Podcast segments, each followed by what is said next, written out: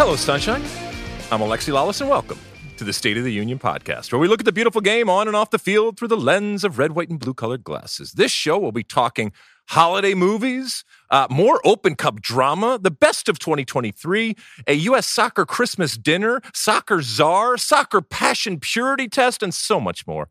But first, joining me as always, my friend, my colleague, my guiding light, David Mosse, a soccer savant and a Fox Soccer researcher and writer extraordinaire.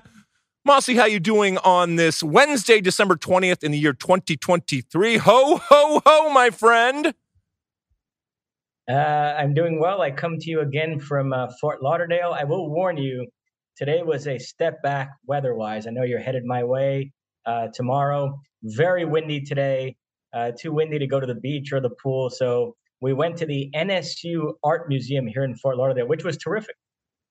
Oh, my goodness. Yeah, I will be heading out to uh, Florida tomorrow and uh, for the uh, for the holidays. Can't wait to be there. I, I look at wind. I'll, I'll deal with some wind. It's the rain and the uh, the cold, which we don't have any of that. Um, as you can see, well, if, for those of you that do watch the show, and we do hope that you watch it, whether it's on YouTube or, or Spotify or any other video ways that you get the uh, show, you will see that I am head to toe now. I've I've slowly crept up, adding more and more uh, to my costume here.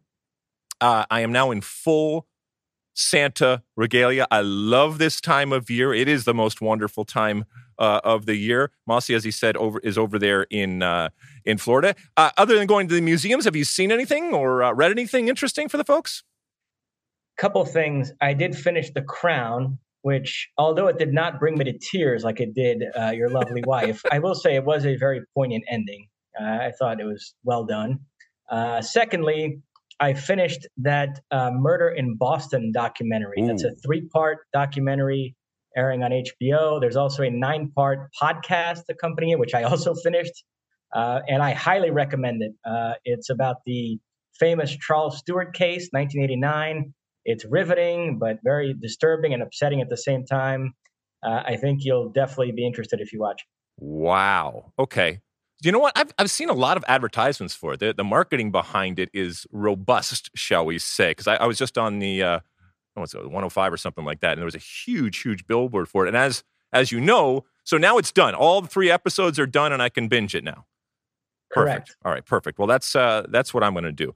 Um, what did I see? I watched something called Sometimes When We Touch. It's over there on the uh, Paramount Plus platform over there. And it is basically, it charts it charts the arc of Yacht Rock. Do you know what Yacht Rock is, Mosse? Uh, vaguely. Uh, vaguely. Well, I mean, I I grew up listening to this type of music. I have an incredible love and fondness and respect for the musicians, uh, the writing, the performing, the recording, the production, all that kind of stuff.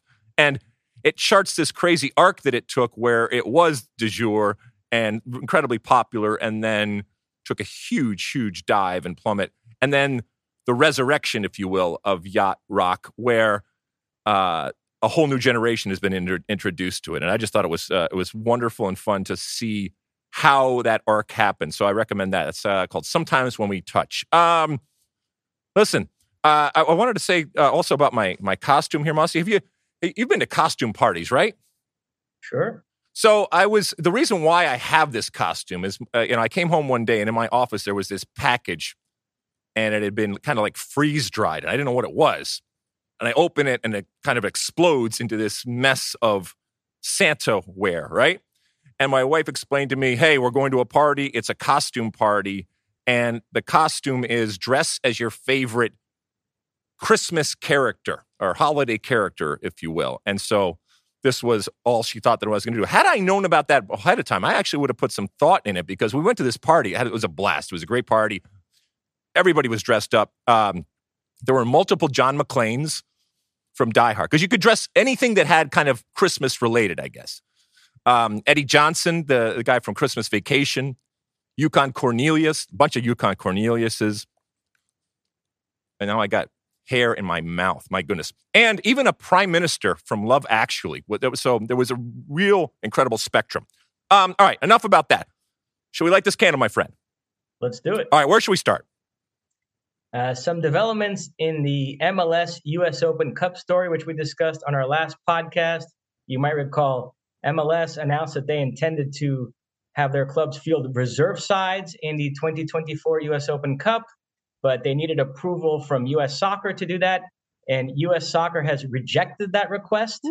Uh, Don Garber released a statement in reaction to that, saying that he's still concerned about fixture congestion. He still thinks the Open Cup can be useful in terms of developing young players, which would benefit U S Soccer in the long run. And so he's hopeful they can come to some sort of solution. Uh, what are your thoughts?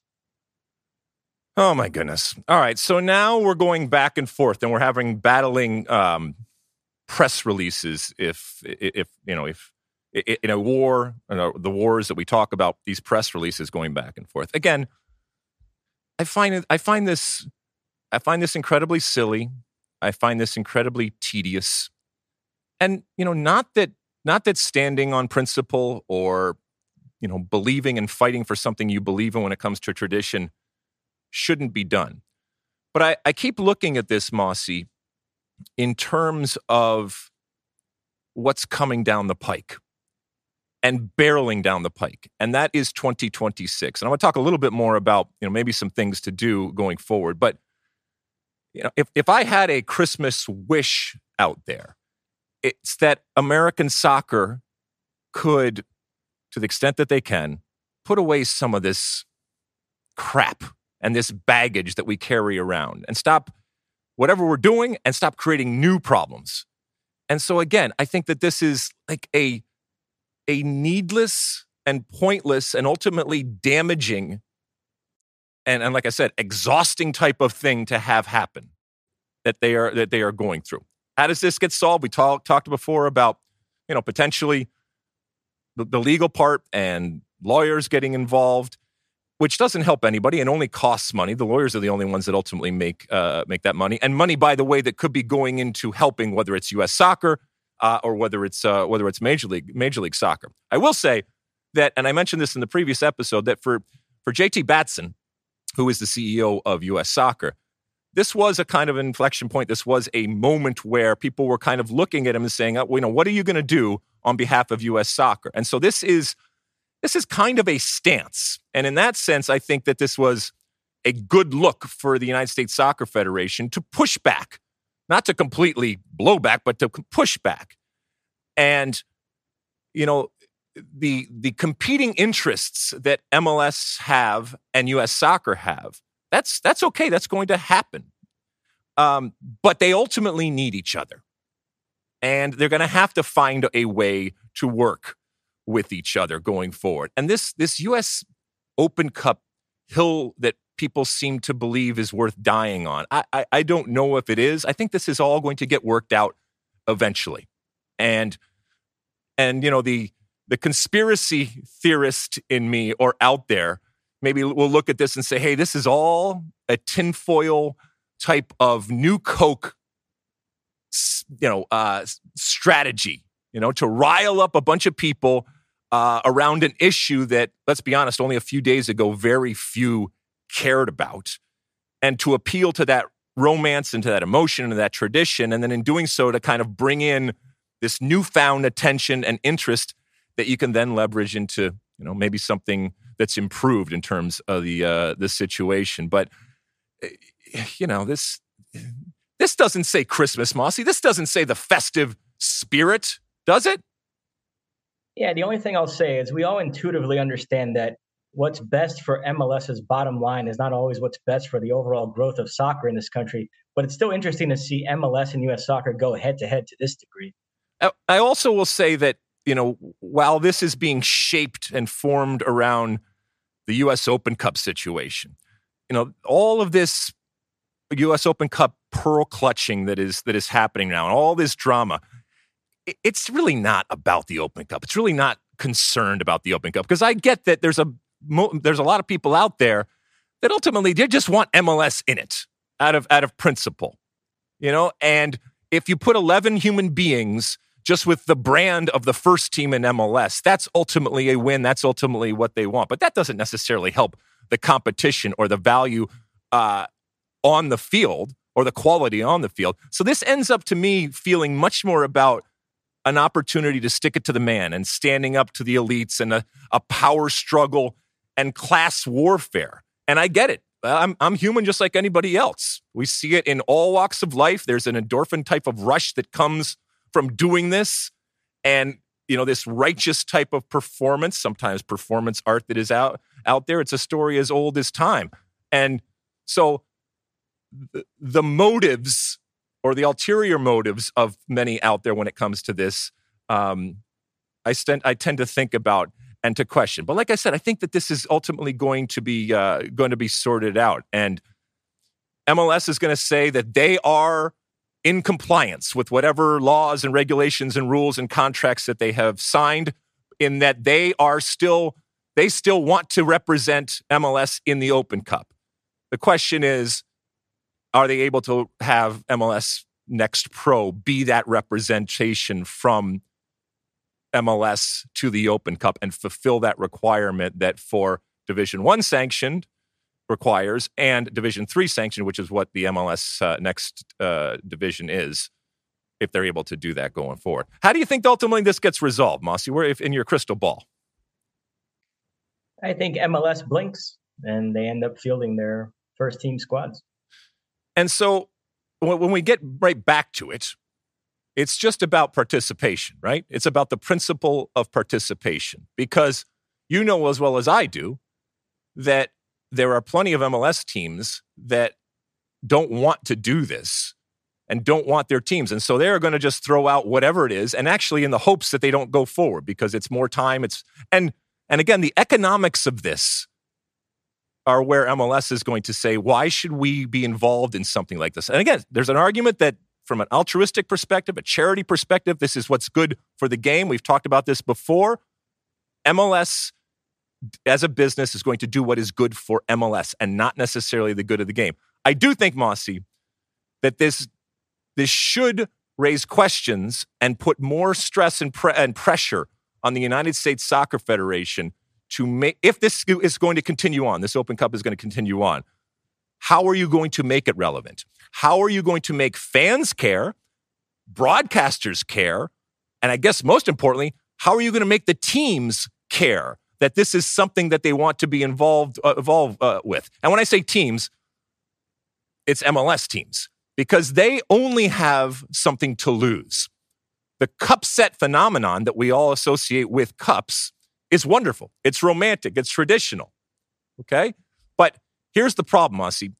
When an M L S team loses in an Open Cup, it's then used as a proxy. It's then used to say M L S sucks or M L S isn't as good as X, Y, and Z, all right? When an E P L team loses, it's a cup set. It's a Cinderella story, but nobody ever questions the quality of that E P L team or of the E P L in general. And that's what I think M L S is guarding against. Now, they'll say they don't care about the results and the competition, and it's not about a fear out of this. But the reality is they have much more to lose than anybody else in the tournament, and much more to lose relative to other big teams and big leagues around the world that participate in Open Cups. So when you do that compare and contrast, it's not always equal. Uh, we have an Ask Alexi question about ProRel, so we can revisit some of this uh, Ooh, nice. down there. But good, good, good. We do have a couple of other M L S news items to hit. Uh, the New England Revolution have appointed Caleb Porter as their new head coach. Uh, Caleb Porter, one of three coaches in M L S history to win M L S Cup with two different clubs, the others being Ziggy Schmidt and Bruce Arena, who's essentially the person that Porter is replacing. I've been eating my beard here, so I'm going to have to pull it down here. I hope I'm not scaring any of the kids out there. But this is, for those that ever watched the movie Trading uh, uh, Trading, Trading Places, right? Um, Eddie Murphy and uh, Dan Aykroyd. This is Dan Aykroyd's character. I should have salmon all over this beard. That's a really obscure reference out there, but there's some older people out there that listen to the show. Um, so, uh, Caleb Porter, welcome back. I mean, Caleb Porter, it, the knock on Caleb Porter is that he's really good for a couple of years, and then there's a vast drop-off. But, you know, if this is going to New England for a couple of years, and who knows, maybe he can buck that trend, and it can it can last longer. I, I'm in. I'm interested to see what Caleb Porter, like any young coach, and this is a young coach who had incredible fanfare and incredible success, what that coach is growing into, and what that coach now does. Anything different? Well, how is he or she evolved given just, let's be honest, just time? And do they think about the mistakes that they made? I, I would think that they do. But how does that manifest? And what do they look like going forward? And how are they uh, how are they different? I think it's a great opportunity for Caleb Porter because I think he's got a good team, not a great team. But his job is to coach them up and to make them great and to kind of have this team live up to, you know, the, the potential that I think Bruce Arena saw before he was let go. By the way, I'm maybe even more interested ultimately in the landing place of Bruce Arena. No, I know I am. Than, uh, than Caleb Porter. But I think on the whole, this is a solid hire. Is it sexy? Not necessarily. Is it, you know, something that's going to move the needle in terms of media in the uh, New England market or anything? Not necessarily. But he's a good, solid coach. And I think he will, like all young coaches and all coaches in general, will have learned from his time off. And I'm just interested to see him back. And I think, I, I think the New England faithful will look at it as, all right, it's not the worst thing in the world, but it's not the best thing in the world. And I should say his M L S Cup titles, twenty fifteen with Portland and twenty twenty with Columbus. We were there for that. Uh, Inter Miami, the team a lot of people think is a favorite to win next year's M L S Cup. Uh, now that they have Messi for a full season and Luis Suarez arriving, the M L S schedule for next season came out today. And Inter Miami will kick off the campaign against R S L at Drive Pink Stadium on February twenty-first, which is a very early start for an M L S season. We also have an Ask Alexi question about the M L S calendar. And boy, it's right around the corner. It is right around the corner. Um, you know, so when I think back to back in the day and gosh, back even in the previous century when there were much fewer teams, well, we, did, we definitely didn't start that early. And, you know, we, a couple years ago, well, more than a couple years ago, they kind of pushed it back. From a selfish perspective, the, the sooner the better. The sooner that I get more soccer and, and in the form of M L S, the happier that I am.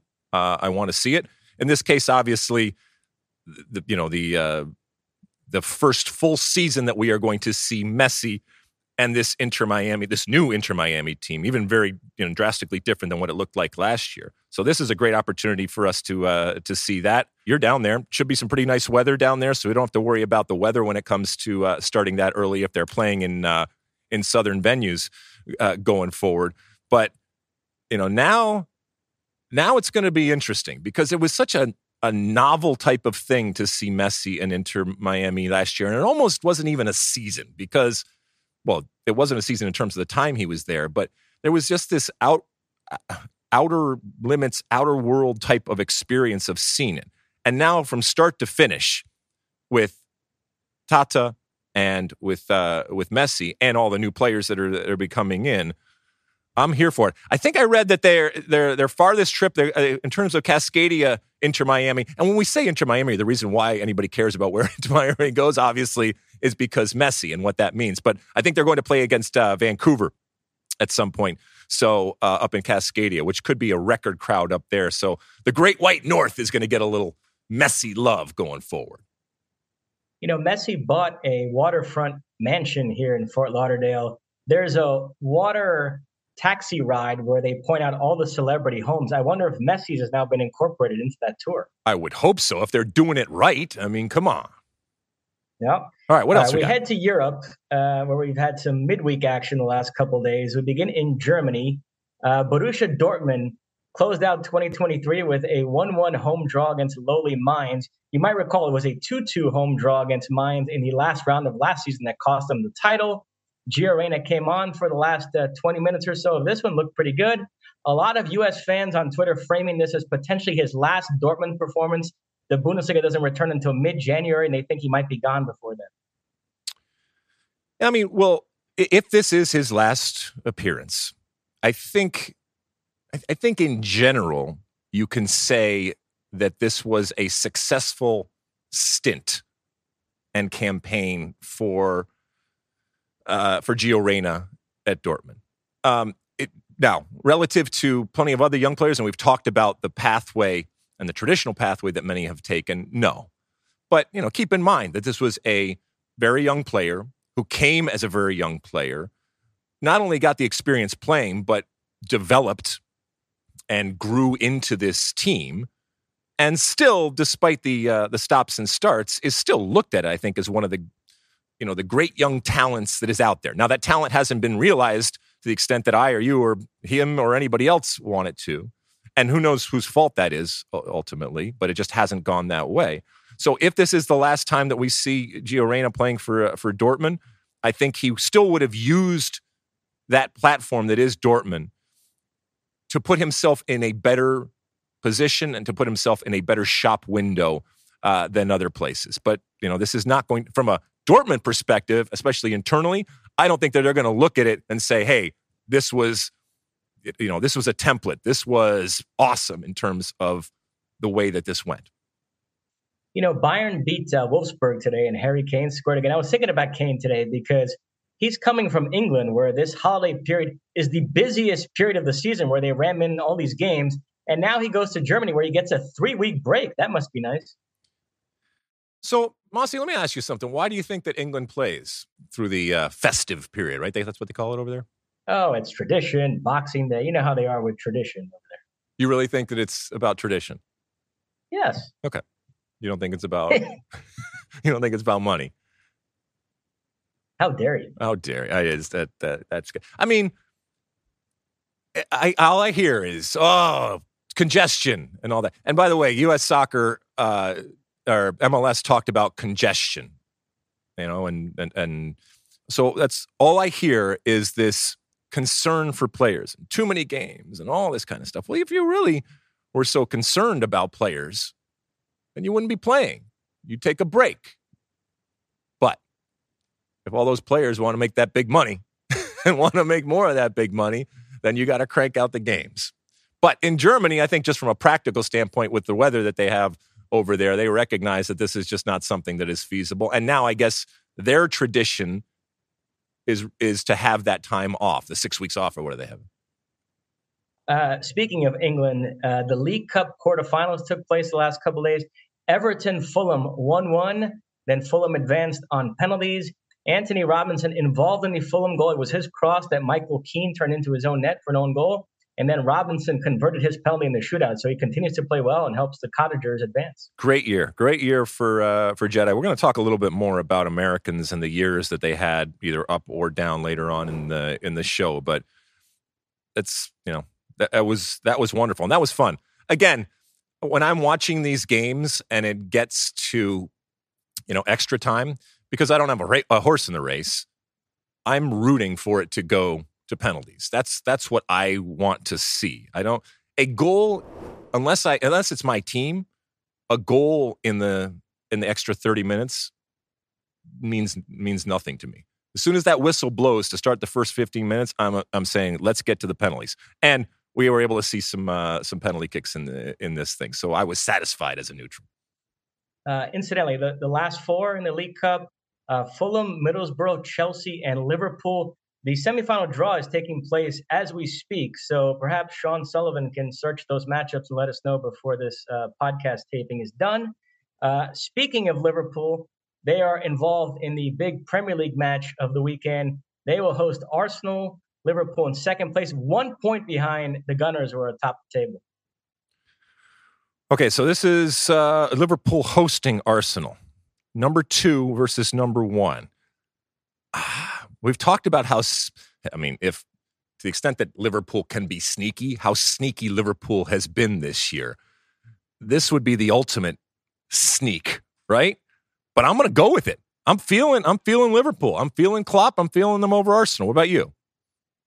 Yeah, I like Liverpool in this game. There's been an interesting debate as to which one of these two teams is the bigger threat to City this season. If City were to slip up, which one of these two would then win the title? So this game might go some way towards uh, determining that. It will also be interesting to see what Anfield looks like, or I guess sounds like. A lot of talk about what it is, what it isn't. And, you know, I'm going to talk a little later in the pod about gauging passion out there and what it is and and ultimately what it, what it isn't. But the environments that we often look to and point to as, you know, the twelfth man or, you know, very, very difficult types of environments, as the game has progressed and changed, some of those environments have uh, have changed too. And sometimes, you know, even fan groups or stadiums or even cities get called out. So we'll see if they bring it when it comes to uh, Liverpool Arsenal this weekend. I believe Keith Koskin will be at this game also. Uh, he's having quite a time down there. Boy, well, uh, you better bring it then. Uh, both Liverpool and Arsenal hoping to dethrone Manchester City, who have won the Premier League the last three seasons. City right now are in Saudi Arabia. On Friday, they will face Fluminense in the Club World Cup final. Keep in mind, the European club has won the last ten editions of this tournament. I fully expect City to make it eleven in a row. But for what it's worth, I, I tweeted this, and Fox Soccer liked it so much they retweeted it. There have been four Brazil versus England Club World Cup finals. It's two two, and both England wins were in extra time. So Brazilian clubs have played Premier League teams tough in this competition. So you, you immediately, though, said that you fo- that you fully expect Man City to win this game. So what what is, how big is the disparity for, for our listeners and viewers out there when we're talking about Fluminense rel- relative to, to Man City? And where does it where does it show up? Is it just the amount of money that they spend? Is it a cultural thing? Yeah, mainly the money. Uh, I think Fluminense would be, at best, a mid-table team in the Premier League. So just to give you an idea of uh, the gap in quality. But City with just one win in their last six Premier League games entering this competition. And Haaland is out due yep. to injury. Jeremy Doku out as well. And Kevin De Bruyne had returned to training. There were some hopes he could play here, but he's been ruled out as well. So it is a shorthanded City. Maybe that uh, narrows the gap a bit. Yeah, evidently, if you were not on the roster for the previous game, then you're ineligible, even if you could play in in the final game here. So, but I guess it's in long term good news that De Bruyne is, I, you know, coming back to playing soccer, which is a uh, which is a good thing. And you know, as as important as Erling Haaland is, they still got plenty of talent and certainly enough to overcome Fluminense. And a couple of quick notes on Fluminense. Marcelo is on that squad. He's looking to win this competition again. He won it a bunch of times with Real Madrid. And Fluminense is managed by Fernando Diniz. The guy who is doubling up right now is Fluminense and Brazil coach. And if Ancelotti were to back out, then presumably this guy would get the Brazil job full time. And he's considered this romantic. So the hipsters are all excited about the idea of him facing Pep Guardiola in a match. So that should be interesting. Uh, to go back to the League Cup semis, uh, Sean Sullivan has informed me the draw, Middlesbrough, Chelsea, and then Liverpool versus Fulham. Those are the semifinals. Ooh, Middlesbrough, Chelsea. Yeah, I don't see any upsets there. Okay. What else? Uh, we go to Italy, where A C Milan will be away to Salernitana. Christian Pulisic, a goal or assist in each of his last four games. We'll see if we can keep that run going. In A C Milan's last match against Monza, Yunus Musa sat out with a muscle strain. We'll see if he can get back in the lineup for this. All right. Uh, Yunus Musa. I mean, so he, he said he had a uh, just a muscle strain, right? It's nothing. I don't, we don't nobody has to Correct, worry about it. Nothing anything. serious. All right, good. Well, as long as he is going to be fit and around the corner, he is going to be fit. So hopefully we get to uh, get to see him. But I, I don't expect A C Milan to have any problems with Salernitana. Do you? I do not. Okay. Uh, another score in Italy to report. Uh, Sean Sullivan has just informed me that his beloved Bologna have knocked Inter Milan out of the Coppa Italia, a two one extra time victory in the round of sixteen. In the San Siro, right? That was I think that was in Milan. Correct. Wow. Wow. So Sean must be dancing in that control. Congratulations, Sean. My goodness. That's a big, big win. Correct. Uh, we go to the Netherlands now, where P S V will close out their twenty twenty-three with a cup game against F C Twente. We talked about P S V last time. They're running away with the Eredivisie. They're off to the round of sixteen of the Champions League, where they'll face Dortmund. Ernie Stewart, the architect of all this. They have Pepe Destin Tillman in the squad now. There's a fourth American arriving in January, Richie Ledesma. After a loan spell with N Y C F C, he returns to P S V. Plus, it sounds like Ernie Stewart is trying to sign Destin Tillman permanently. They're only there on loan as of now. I mean, look, if if you're Ernie Stewart or anybody else, you you go to the well that you know. Uh, and he recognized that there was talent out there. And obviously talent that he knows that has a relationship with, with him, and he accessed that.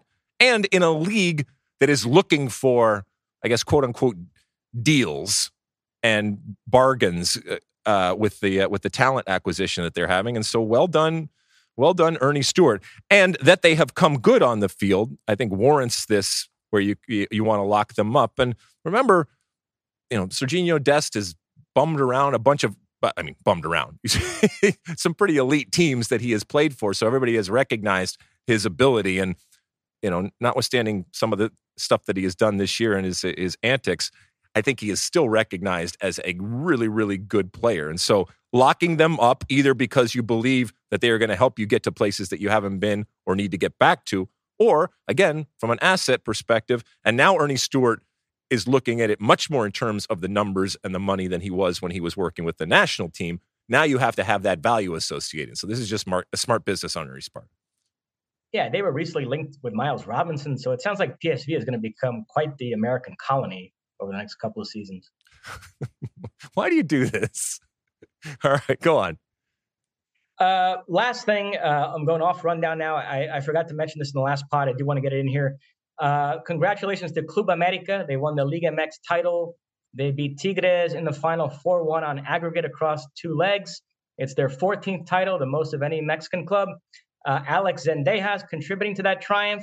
Uh, the coach was a Brazilian, André Jardine, who also won the Olympic gold medal with Brazil in the last cycle.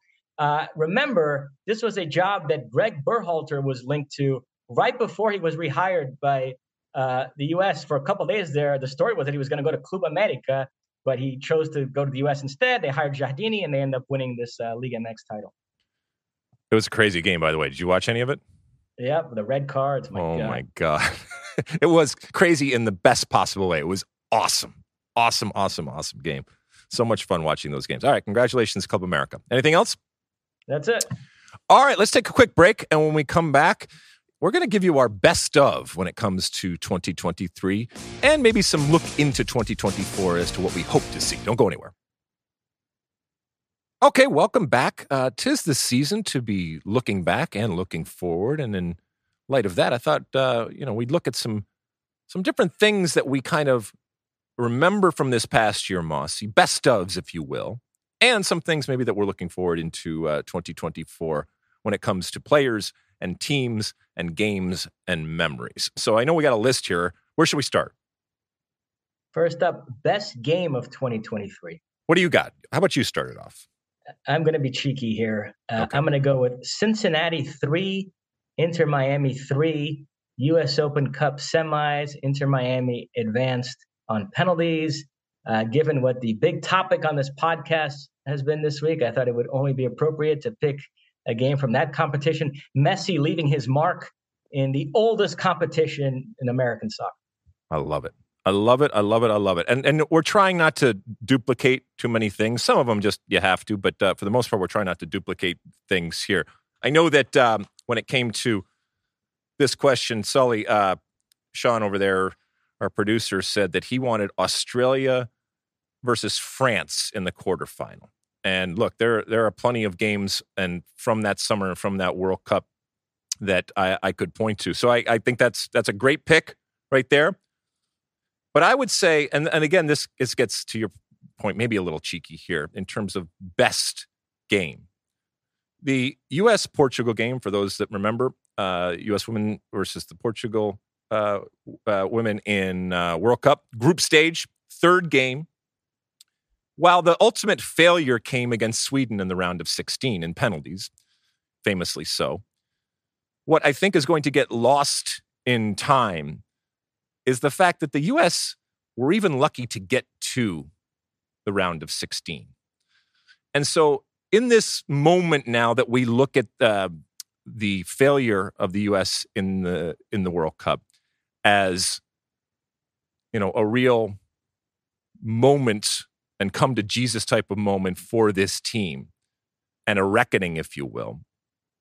That game, in that moment, if you remember, Portugal hit the post and it should have been all over. U S should have been out of the World Cup and they didn't. And there's, there seemed to be in that moment, Mosse, I know you were there, this collective feeling that, okay, we dodged that bullet and this is it. It wasn't great in the in the uh, group stage. It happens. Nobody's happy with it. And then the whistle blew. The team certainly seemed relieved, and I think that's understandable from a human perspective. But I'm sitting next to Carly Lloyd, and she was not happy about that type of reaction. And again, Carly Lloyd is wired differently. I'll talk a little bit more about Carly later in the show, but I look to this game because I think it encapsulated everything that happened for this team. And I also think that when this team is resurrected, and I think it will be, maybe as soon as next summer in the Olympics, when they come back and when they come rolling back, as I know and hope that they will, it's going to be looked back and said, hey, these were important moments. This was a moment in this game when we said, how, how is this even possible that we're not, not only that we're not winning and we're not beating these types of teams, but there's a good chance that, that we should have been out of this World Cup. And so I know I'm taking a little bit of license when it comes to the best game of twenty twenty-three, but I just think it distills its down. It's that game distilled everything down to its purest form. And so the that was ultimately the best thing that could have happened to this team going forward in order for them to be the best that they can be and to return to be the best. What else? Uh, can I just say, Australia, France, that's a great shout. It is Sean. a great shout. Yep. Uh, we've covered enough World Cups to know when the host nation gets going, how that can electrify the tournament. And that was the game. Remember, Courtney Vine, the redhead, converted the winning kick, and that set off Matilda's mania. I remember leaving uh, the studio that night and walking home. You had fans dancing in the streets, and so yeah, that was a very exciting moment. Yeah, when when Sean decided to to go with this one, I didn't want to I didn't want to steal that from him because it was, you know. And so I wanted to go in a completely different type of direction. But you're absolutely right. We were there. It was it was chilling in the best possible sense to see that. And again, the parallels to what the U S had gone through, you know, years before, and certainly in nineteen ninety-nine and a home team doing that. It was just, it was fun to be there. And it was fun to watch, especially in the backdrop of, uh, of the U S going out of the tournament. Uh, next up, best player of twenty twenty-three.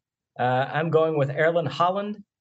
Uh, I don't think he's the best player in the world. I would say it's either still Messi, or if we're ready to pass the baton, then it would be either Mbappe or Bellingham. I'm not even sure Haaland is the best center forward. I might give that to Harry Kane, but I do think he was the most impactful player in twenty twenty-three with all the goals he scored and helping Man City finally get over the hump and win the Champions League to complete a treble, just the second English club to win a treble after United in nineteen ninety-nine. Uh, so I'm going to give this to Erling Haaland, despite not qualifying for the Euros with Norway. Yeah, I would probably, if we're talking men's, I would probably go with, with Harry Kane. I mean, keep in mind that this is an Englishman. And I know it's only kind of a half a year type of thing, but this is still an Englishman traveling abroad. And we know the English, you know, in general, I know I'm, it's a generalization here, but they don't travel as, as well. Uh, Jude Bellingham, these types of players. But I, I, I just think what he is doing is pretty phenomenal, especially the type of Englishman he is. There's nothing really cosmopolitan about Harry Kane. And yet it seems like out of the out of nowhere, he said, eh, I'm going to go to Germany and I'm going to score goals. And I know we've said that that you score goals. But if I had to go with somebody here, um, and we just talked about the uh, the Women's World Cup. Uh, Bonmati, certainly, I think uh, Sean Sullivan was giving us that one. And that's a, that's a, that's a no-brainer in terms of what she has done individually and obviously for Spain. But I think Linda Caicedo from Colombia was just an absolute star. Um, she was worth the price of admission. She made me care about the moment, about her, about her team going forward. I think that if she was a player on Spain or some other team, that's or the U S for that matter, we would look at her as even bigger and more important. So I'm going to go with uh, Caicedo. Can I just say, Sean Sullivan with some inspired choices. Uh, I mean, do we need to incorporate him as a third host of this podcast? Well, I mean, maybe we'll, you know, we'll bring him in every once in a while, but slow your roll, dude. No, I liked all his choices. uh, a couple of them, I picked something different just so it wouldn't look like I was copying. Right, exactly. Picks, but, uh, the next one, there was no avoiding it. We all had the same thing. It's a no-brainer. Top U S soccer storyline heading into twenty twenty-four. It has to be Uh, how far the U S goes in the Copa America and what that means for Greg Berhalter's future. As we said before, I think next summer will, and I think it should, determine the future of Greg Berhalter relative to this team. He has been given the benefit of the doubt. He has been given multiple chances now. And I'm not saying that it's not justified, but let's be honest, there are plenty of other coaches that would not have been given that, given what has happened over the last year.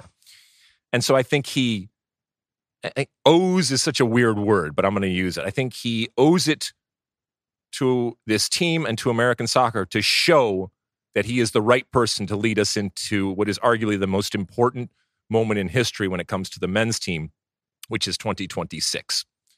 And does is that unfair pressure to put on a on a uh, individual or put onto a coach in this situation? No, I don't think it is. And yes, you have to look and give it perspective as to how ultimately who they're playing and how it ultimately comes down.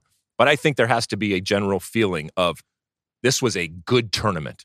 This was a tournament that has made me believe that this team is heading in the right direction come the final whistle for the U S, whenever that is, at the uh, in Copa America next summer. Uh, I, I praise Sean Sullivan, but I do have to make fun of him here. He, he put down Berhalter keeps his job after round of sixteen as exit at Copa. That's a round that doesn't exist in that tournament. We go from group stage to the quarterfinal. So that would be quite an achievement if he managed to get knocked out in the round of sixteen. Um, next one is most improved U S soccer player in twenty twenty-three. Um, the guy who's had the most interesting arc is Weston McKennie, mm-hmm. from Leeds laughingstock the first half of the year to Juventus star the second half of the year. But I'm actually going to go with Jedi Robinson. Uh, I did not think he was this good. That guy keeps getting better and better. He's one of the best left backs in the Premier League. I think next season he'll definitely end up at one of the top clubs. So uh, I'm going to go with him.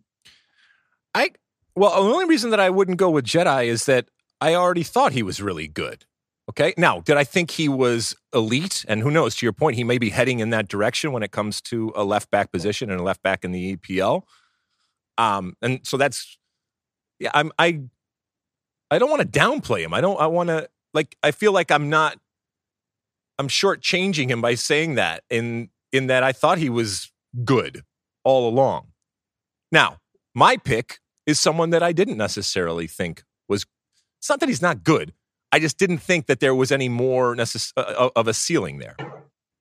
And he has proved me and, and others wrong, so much so that this is a guy that a year ago was sitting home watching the World Cup. One of the last players not to be included on Greg Berhalter's team.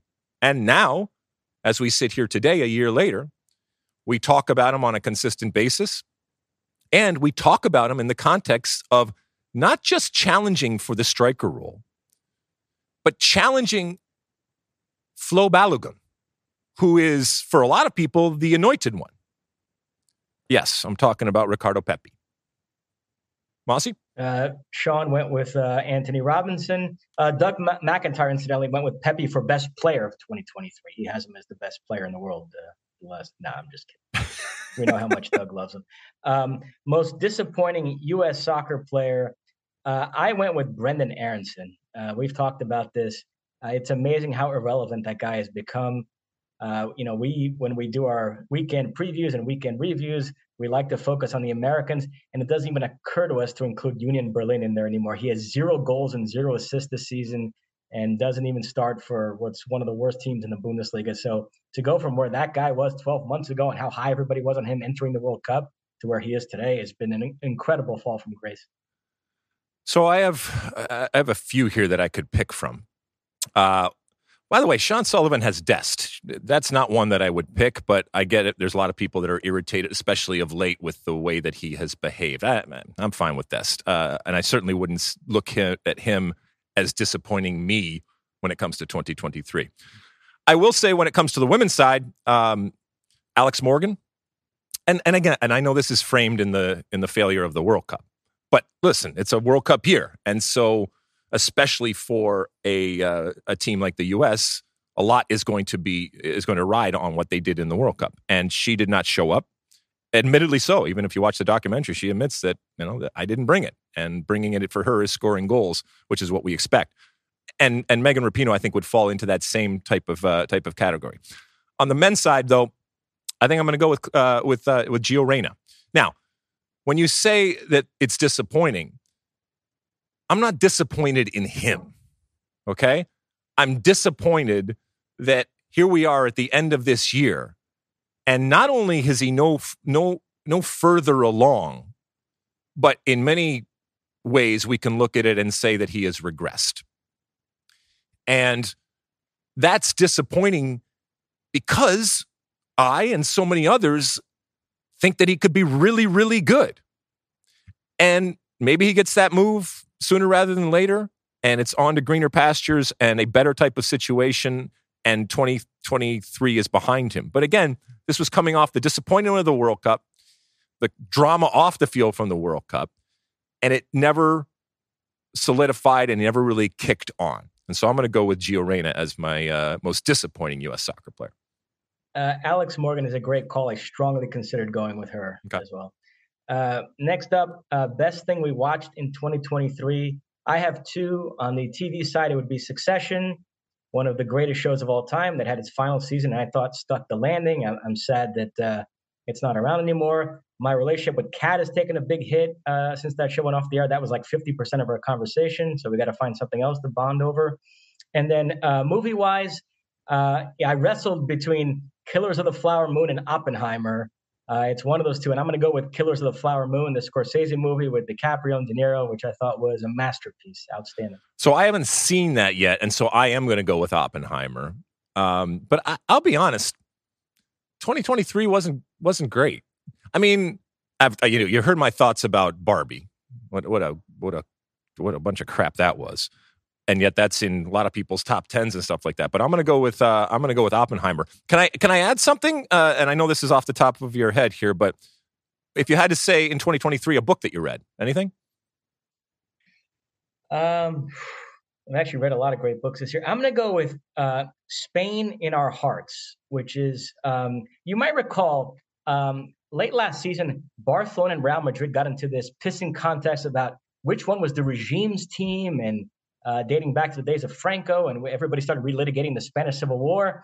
And that triggered an interest in me in that conflict. I didn't know that much about it. And so I read multiple books about the Spanish Civil War, and that was one of them, Spain in Our Hearts. It's written by this guy, Adam Hochschild. Uh, it was absolutely outstanding. So I'll go with that as my favorite book of twenty twenty-three. Well, I mentioned a few weeks ago that I, that I, I guess I reread. Um, no, this one. Well, I guess I reread The Only Plane in the Sky. I think I just think that that is should be required listening or reading, whatever you do. And then I'll give a, a plug to uh, our friend and colleague uh, Clay Travis over there with his American Playbook. And I know uh, there's people out there that you can agree or disagree with his politics ultimately, but there's some real heart in this book, uh, including you know a a ending. That, as strange as it may be for those that you uh, who know Clay Travis, was r- incredibly emotional uh, and personal and honest in the way that he talked about uh, the country and the family and sacrifice and all that kind of stuff. So uh, those are a couple of uh, things that uh, stand out. It's hard, Mosse. I, this year going forward, remind me to, to keep a list and to write stuff down, especially when I really, really like it, so that I have this come the end of next year, uh, and it's a little easier to access, because a lot of this stuff just kind of comes in and out my little brain. Can we get your mother's picks for best thing she watched in twenty twenty-three, both movies and T V? Yeah, we can definitely do that. Would you like to? I can absolutely. I, yeah, I can shoot ask me an email about okay, that. Okay, yeah, yep. They're probably going to coincide with a lot of your picks. Well, uh, lastly, uh, dream summer of soccer matchup.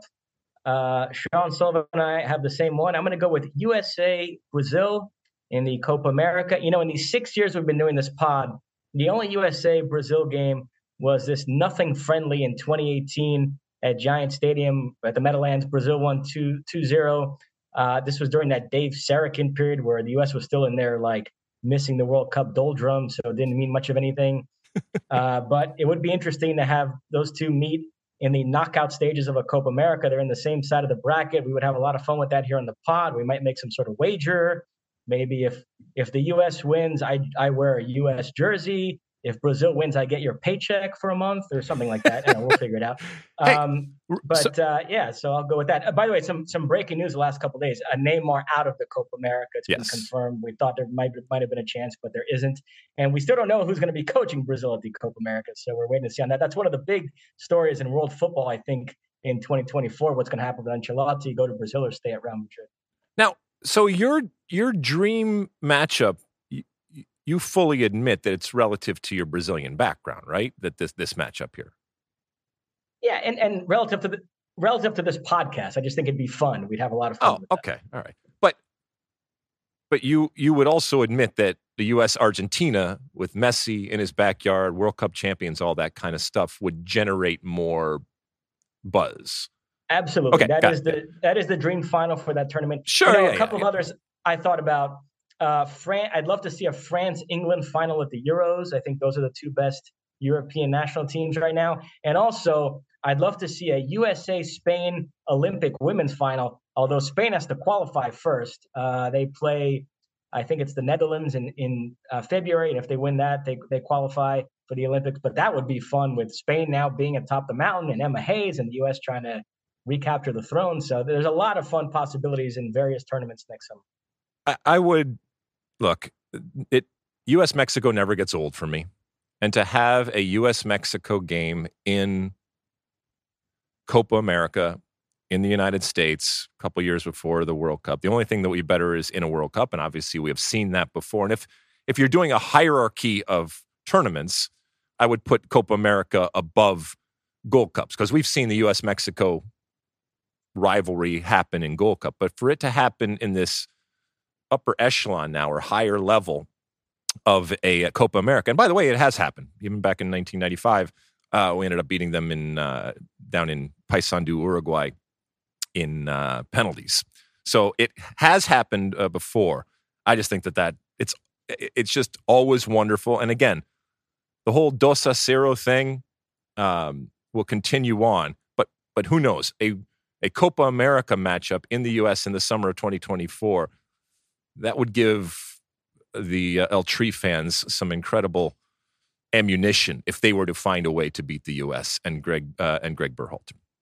All right, anything else, right, Mosse? There, there you have it. Nope. Okay, let's take another quick break. When we come back, it's time for Ask Alexi. Okay, welcome back. It's time for Ask Alexi, that part of the show when you send in comments, questions, and concerns out there on all the social media platforms. Keep in mind that our handle is S O T U with Alexi, or you can call our State of the Union podcast hotline, which is six five seven, five four nine, two two nine seven, six five seven, five four nine, two two nine seven. And listen, if you're out there and you're on uh, Apple, um, please follow and subscribe either on Apple or on Spotify. We love Apple uh, out there, and we love our friends over there at Spotify. Um, but you can ask those questions on all of the different platforms that we have out there. So not just your, I guess, what would be traditional ones or the ones that you're used to. You never know. You never know. You never know where we're uh, where we're taking these things from. Mosse, what do we got? Uh, first up, we have a voicemail. Let's take a listen right now. Hey, Drew Swadley from Oklahoma City. If you were in charge of all American soccer leagues in the United States, you were in charge of all of them, how would you introduce relegation? Maybe one league at a time, maybe just combine them all and start with the lowest is, you know, Division five or whatever. If you were in charge of all of them, how would you introduce relegation if you were in charge? Thanks. Ooh, Drew from Oklahoma. You're putting me in charge. I am the uh, soccer czar for a day, or who knows, maybe even more. All right, I like it. I like it. Okay, so first things first. Things first. I, I you know, and I talked a little bit about this on the uh, on the previous pod, but twenty twenty-six is coming. And so I want people, entities, you know, uh, everyone out there to not just recognize the opportunity, but to grab a hold of it. I want big and bold things done leading up to twenty twenty-six. If we're not going to do it now, then when the hell are we going to do it, right? And so, you know, I have suggested that M L S, from an acquisition standpoint, look to, strategically, acquire U S L. And so I think the first thing that I would do is that. You know, expanding the footprint, as we've talked about, and bringing everything and everybody, maybe more importantly, under one tent, all right? So that everybody is kind of rowing in the same direction. We talked at the beginning of the show how that's not the case necessarily right now. Now, look, there's still some boats out there that will be rowing either slower uh, and smaller or rowing in the absolute opposite direction, but nothing the way it is now if and when you were to bring U S L into the house. Now, that doesn't necessarily do what you are asking Czar Lalas to do. So you have to look at it and say, all right, well, what what what needs to be done from a promotion relegation standpoint to satisfy all of the the stakeholders, I guess you could call them, and the new stakeholders, let's be honest, because there's all of these these new these new teams. Now, who knows? Maybe you buy it lock, stock, and barrel and all the owners are gone and it's just M L S operating it going forward. I don't know. Or maybe you bring everybody in, everybody sells, and uh, then they sell off the teams to new owners, these new U S L teams uh, teams that they have. But when it comes to promotion relegation, you can, as you said, maybe you start with uh, one of the leagues uh, or one section of the leagues that you acquired in the terms of U S L. I've already said that I think U S L, regardless if it's acquired by M L S or not, should do it, and they have talked about that and certainly looked at it. And again, there is nothing stopping anybody else out there from going and implementing a, prom- a promotion relegation structure, okay? Getting a bunch of teams, getting a bunch of leagues together and having promotion relegation. And in essence, that's what you would be, that's what you would be doing. But because what you're really doing is giving a grace period to the existing M L S owners that all bought into this with the understanding that there was not going to be the risk of relegation. Whether you agree with it or not, that's what the purchase was premised on. And you have to walk that back. And so what you're going to have to do, like I said, is give a grace period, some sort of grandfathered type of moment, whether that's two years, three years, I don't know, who knows, maybe it leads up to twenty-four. And as soon as twenty-four is done, it's back on. Now, again, this is an intra-M L S type of promotion relegation that you are having here. So a lot of people will feel that that's a bastardized version of it. But to your point, maybe you start it with the acquis- ac- the acquisition that you have just in the U S L teams, the former, I guess it would be former U S L teams that you have. And you see how that goes for a couple of years.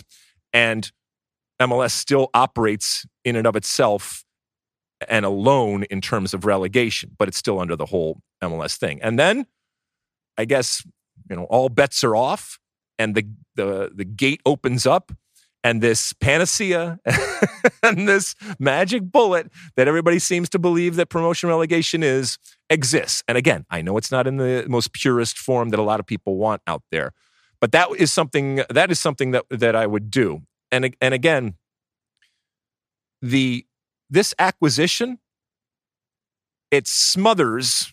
I don't know if it puts it out, but it certainly smothers a lot of the acrimony, a lot of, well, from a practical perspective, some of the uh, potential lawsuits and, and problems that we have out there. And everybody starts heading, again, in that uh, in that right direction. So, the, again, as always, the biggest problem is going to be, how do you convince somebody that bought into the league without the fear of uh, of relegation and without the risk of relegation to voluntarily accept that risk. And the re- the way that you do that is to make it worth their while. And when I say that, I mean money. So yes, I'm going to accept more risk, but I'm going to have more upside, not just when I'm successful, but by giving to this entity that I'm now involved with by saying, okay, I will forego uh, that that risk that I mitigated by uh, years ago when I bought into it. And I will allow you to now add that upon, because I know ultimately I'm going to make more money, even with that that risk of relegation. I don't know, Mosse, what do you think? Anything? Uh, about you becoming the czar of uh, American soccer? Well, I know you're not, on, you're not on, on board with that, but... You were doing a lot of arguing on Twitter the last couple of days. What was this passion purity test thing? Do you want to get into that at all? Yeah, I would actually. You know, that's that's an interesting that you brought that up. It's not it's not necessarily on our rundown here, but and this is kind of an evergreen type of thing. But there, you know, there were people out there that were they, they if someone was I was going back and forth about what is a fan, what isn't a fan, and I guess more importantly, what is a passionate soccer fan and what isn't a passionate soccer fan. And, and let's be honest, there's a lot of people out there that immediately equate passion with, you know, tradition and history.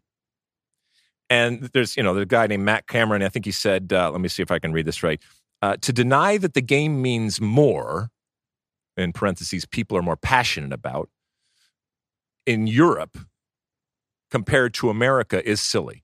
Well, Matthew, if that's silly, then call me city, silly, because, you know, passion for a game, any game, let's be honest, any sport, is subjective. And we can find it everywhere in the world and expressed in a multitude of ways. And I don't know what Matt's passion purity test entails, but mine, as like I said, it isn't relative to history or to size or, I don't know, singing or, in, in some instances, um, violence relative to a sport or, you know, political association relative to all the different things that we often point to to show how passionate people are, all right? Just because you're a moron, just because you're dumb, just because you do stupid things or mean things or things that are wrong, that has nothing to do with passion. And that doesn't make you any more passionate about the game. And you can find somebody that is as passionate, who knows, maybe even more passionate in the United States relative to their domestic teams, whether it's, you know, insert team, Philadelphia, L A, the list goes on and on and on. Whether it's a U S L team, whether it's an M L S team, whether it's an N W S L team. And they can be just as passionate as somebody over there in the, quote, cradle. And with all the tradition and the history of a European league. And you can find somebody over in Asia who is as big a fan as anybody, even thousands and thousands of miles away, of whatever club it is that you want, relative to somebody that grew up on the doorstep of the stadium and living day in and day out in the country or the city or the village of that club. And I just think that it's, um, I think that it's, I think that it's wrong, but I don't think that it's helpful to try to say that me or anybody else is any less of a fan or has any less passion for the game because I or somebody else doesn't show it and display it in the way that you do or the way that you feel true passionate fans act. Uh, speaking of Asia, that leads nicely into our next uh, question, which is on X.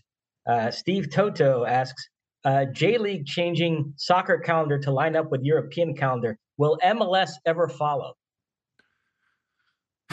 Um, I mean, I guess from a technological standpoint, if and when there are more roofed, roofed or roofed, whatever, you know, stadiums with roofs, then maybe that could happen.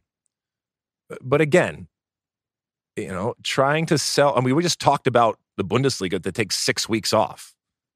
And It, it is a little apples and oranges. Not a little. It's very much apples and oranges. Okay, because everybody says, well, you just change it, whatever. Well, it is a very crowded sports field, especially when you're not king, like soccer isn't. And so you're trying to find the best period of the year to play when you have, not no conflicts, because that's impossible, but when you have the least amount of conflicts. And whether it's conflicts from a competitive standpoint in other leagues and sports, or it's conflicts because of ge- geography and weather and all that kind of stuff, you know, that's a real problem. So it's easy to say, all right, boom. And maybe in my czar capacity, I could do something like that. Okay, fine. So as the czar, I say, boom, we're changing immediately right now. It solves some problems out there to be on the schedule that everybody else is, okay? But it also creates new ones, especially from a practical uh, perspective on the ground in terms of making money for uh, for these clubs. So, Uh, will it follow? I th- I think, I don't know if it happens in my lifetime. I don't think it's happening anytime soon. That would actually constitute a big, bold move, Mossy. So that would fulfill what I'm asking for when it comes to big, bold moves. And that's something that could kind of,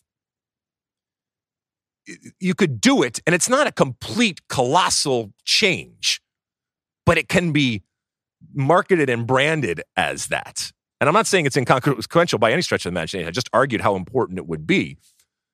But that's a little different than buying U S L. Uh, incidentally, the Bundesliga gets a three-week break. They'll be back January twelfth. Um, but, uh, you know, Japan has always been a fascinating country to compare to the U S because they started really investing in soccer at around the same time as the U S. The J-League started in the early nineties.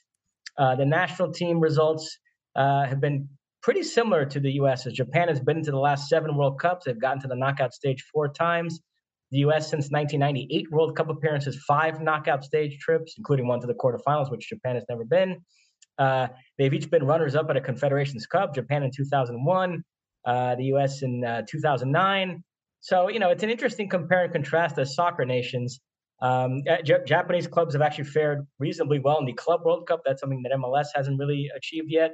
Uh, but nevertheless, yeah, seeing Japan make this move to the European calendar, it did get my attention. It did get me thinking about M L S as well. Which, but but when it comes but when be, it comes to relevance, Mosse, when was the last time you heard the J League mentioned in casual conversation of soccer people? No, no, it's it's funny because when they started out, they kind of went for the aging star Zico, the yep. great Brazilian legend, uh, went there and helped get the J League off the ground. And they, they really went the Brazilian path those early years, but Beto played down there, Dunga, Jorginho, Leonardo, a lot of the guys you faced in ninety-four.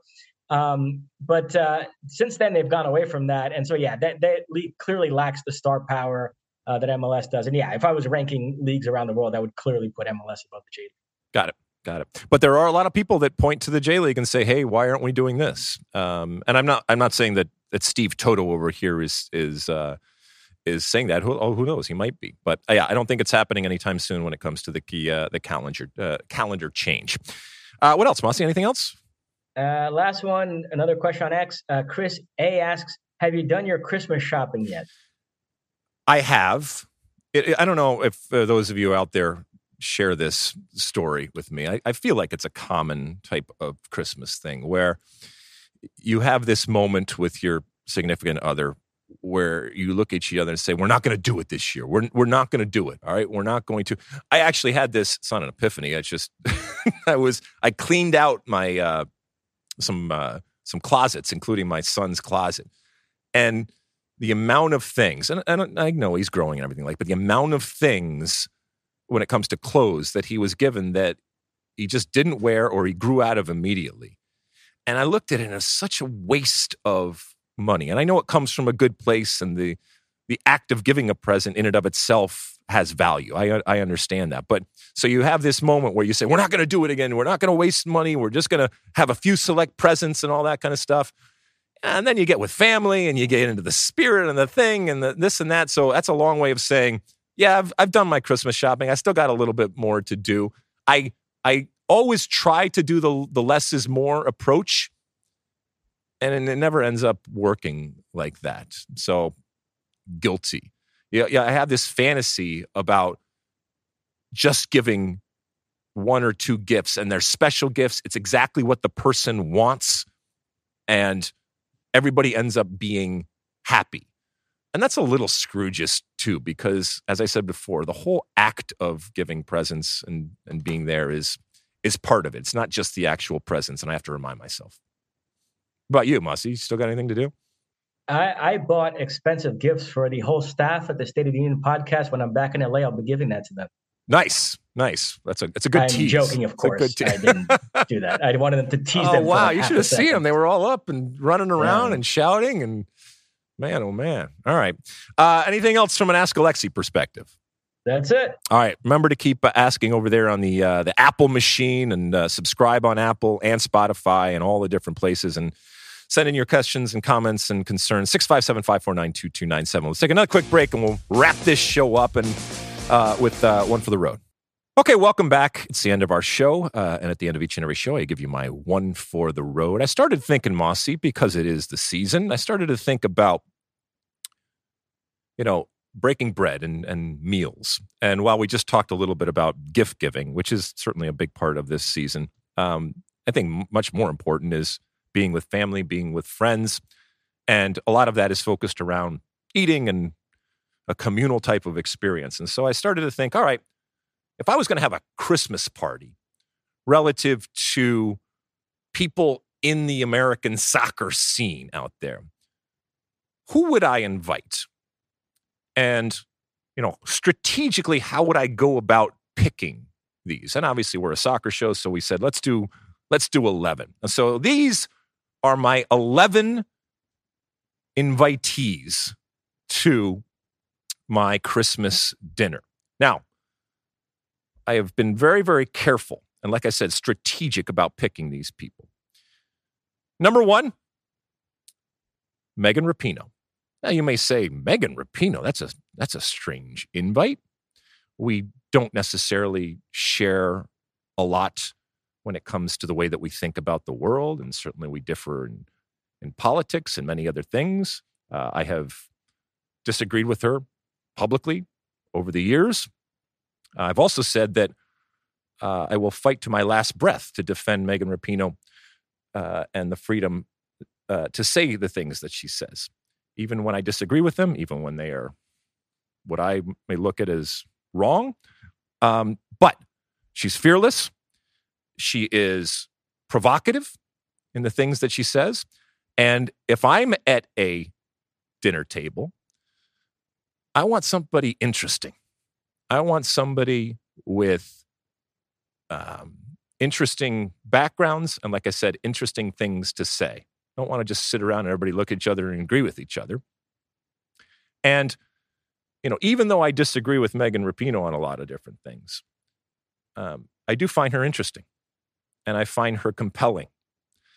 And I got a feeling that uh, at the dinner table, we'd have a good time. We'd go away still with disagreements, but we would ultimately have a good time. Uh, Carly Lloyd, our good friend and colleague Car- Carly Lloyd, we know she certainly speaks her mind. And she's another one that I think is uh, very different than Megan Rapinoe. Now, the seating chart, I haven't gotten into that, but you know what? We'll, we'll figure that as we as we go along. I often get up and move during meals of big tables, so I'm not sitting next to the same person all the time, and I would kind of have that rotating cast. Uh, so the great Carly Lloyd would be there. Um, Greg Berhalter, uh, the man of the, uh, I guess, the year. We just finished talking about what an important year it has been. And look, I would love to be able to pick his brain about how this past year has gone uh, for him, both in terms of his coaching and uh, everything else that has happened with him. Our good friend, Eric Winalda. I mean, he is a lightning rod. He is a firecracker. Uh, I guarantee at some point he would say something that got people to scream and yell and stand up. Let's see. Um, now, I mentioned that Greg Berhalter would be there. So this is not just a grenade dropping type of exercise. This isn't to get people to either dislike each other or to further dis- dislike each other. This is actually an attempt to bring people together, to unite people, to at the very least for a night come together, break bread, have some drinks, have some fun, and even try to work out potentially so that when they leave, there's a better positive relationship. So I'm going to go with Claudio Reyna at the table. Now, again, the seating chart's going to be interesting going forward. I went back and forth between Bruce Arena and Claudio Reyna, but I think I'm going to go with Claudio Reyna there. Then, Don Garber, the commissioner of, of M L S. I'm a little worried that he's going to pull his punches. I'm a little worried that he's not going to, you know, get into the spirit of it. You know, he's he's very guarded at times, and I and I worry about that. But I'm going to give him the benefit of the doubt. Uh, Julie Ehrman over there from uh, Angel City. Uh, I love her because, again, she is fearless. She is interesting in the way that she thinks about not just her team, not just N W S L, not just women's soccer, but soccer and life and America and all that kind of stuff. And she does not suffer fools. And it would be fun to see her in a conversation. The great Jim Curtin, the coach of Philadelphia Union. I just think that when he talks, he talks with such clarity and such honesty about not just soccer, but about life. And that's something that, unfortunately, we don't have enough of in our world. So I would have Jim Curtin.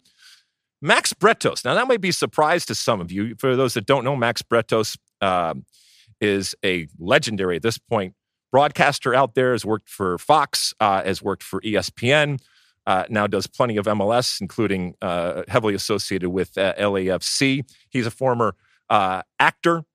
Um, and just a, an incredible personality and a really fun dude. And I want this, I want this meal to be fun, Mosse. I want this to be a fun time. Max Bretos, Shep Messing, because I want, I want a perspective from somebody who's been around. That's a, that's a nice way of calling him older, but he's not just older. He's older and smart. And so having him to provide some context and, like I said, some perspective on a lot of the conversations that we're probably going to have, whether it's on soccer or hell, whether it's on his alma mater, Harvard, or anything else out there, he would be fun to have. And then Merritt Paulson, for, for a number of different reasons, not the least of which is I'm going to get him and Eric Winalda to come together and uh, and have a drink and to discuss their uh, their problems going forward. And again, I could draw lines on a lot of these people to problems that they may have with each other or disagreements that they have. But in this moment, in this year, and with this particular dinner, I'm hoping that when we are done, everybody leaves with a at least a more positive view on somebody, either because they just haven't spent a lot of time with them, or maybe they sorted it out going forward. I guess that's what I want, want to leave you with, is that, you know, we we as American soccer, we fight, and I talk about the soccer wars, and a lot of it is B S, and a lot of it is unnecessary, and a lot of it, like I said, is exhausting. And it doesn't mean that we can't disagree. It doesn't mean we can't vehemently disagree, but we are all in this together. We all have different ways that we want to go about it, but we all are in this together. And the only way to maximize this, both on and off the field going forward, and it's not just about twenty twenty-six, but everything else, is to find a way to push in the right direction. And we're always going to have, you know, challenges along the way. But I just feel, as American soccer, we're not heading forward with the speed and with the clarity that we need. And that makes me sad at times. But I don't think that it's unfixable. And, and who knows, maybe this Christmas dinner, we would come out with a newfound respect and a newfound love and appreciation for those that maybe we disagree with. And maybe we've come to an agreement, or maybe we've just agreed to disagree, but we've done it with respect, like I said, and civility. And unfortunately, there's not enough of that. So here's hoping that whatever Christmas or holiday meal you have, uh, that it's with people that you respect, that you love. And even if it's not, hopefully at the end of the meal, you will have come to some sort of accord uh, that leads you to at least respect and, uh, and who knows, maybe even have a fun time with someone that you never realized you would. So that's my Christmas dinner. Mosse, anything before we go? Uh, you've done this before in the pod. You dropped another Voltaire quote. And speaking about Megan Rapinoe, I disapprove of what you say, but I would defend to the death your right to say it. Yeah, Although I've said that, said about, that multiple times. You know, there's I some mean, debate about whether Voltaire actually said that. Um, as for your list, I, I've had Thanksgiving dinner at Eric Winalda's house, and he is a great dinner companion. So that that's a very good call right there. I do wonder, as you said, seating arrangement crucial here. What would be the most awkward combo? Is it Rapinoe-Lloyd, Winalda, Merritt Paulson, or Berhalter Reyna? Three different options there. There's a lot of different, and then there's stuff that we don't even know about. Uh, that that exists right underneath, you know, and Winalda and Garber. I mean, Winalda's got a lot of tentacles coming out. For now, I, and I and like I said, I would drop in and, and go back and forth. And again, I not, I don't. I, I at times look. I enjoy poking and prodding, and you know, dropping some bombs here, here or there. But I do want people to have fun. I do want people to to talk, and I do want people to be excited and interested in what's happening, whether they whether they agree with it or not. All right, my friend, listen, we got a a really cool show for you na- next week, and that is our talk with uh, the great Thomas Rongen. And uh, the folks around here, the men and women behind the scenes here, are still talking about this interview that we did with uh, with Thomas Rongen, and it'll show up in your feed. And it, it is something, for those that don't know, he is a legend in American soccer. He's seen it both on and off the field. And he talks about a lot of different things, including um, his uh, his new movie that he has out um, that uh, opens you know, just right around Christmas time. So if you want to take the family to see that, that would be uh, that would be something. So look for that in your feed, and that's fun. Mosse, anything before we go? I uh, just want to say Happy New Year to everybody back there in L A. It works on the pod. Uh, the next time I see you guys, it'll be twenty twenty-four. Uh, the next time I see you guys, I'll either be in a very good mood because Michigan will have advanced to the national championship game, or I'll be in a very depressed mood and I'll take it out on Jack. Uh, so we'll see what happens. Oh, my goodness. Well, good luck to your Wolverines as uh, as they go forth uh, and try to win the, uh, the national championship. Yeah, we'll be back in twenty twenty-four. We appreciate everything uh, and, and all the time that you spend with us. It is a uh, a labor of love. And this little thing, as we say time and time again, has grown to such a awesome and big thing. But the size of it is relative to everybody that is watching and, and listening and, like I said, downloading and rating and doing all the different things uh, things that you do. And we are humbled, but uh, we love to do this, and we can't wait to get started in twenty twenty-four. Bigger and better in twenty twenty-four for the State of the Union podcast. Until then, and as always, my friends, ho, ho, ho, and size the day.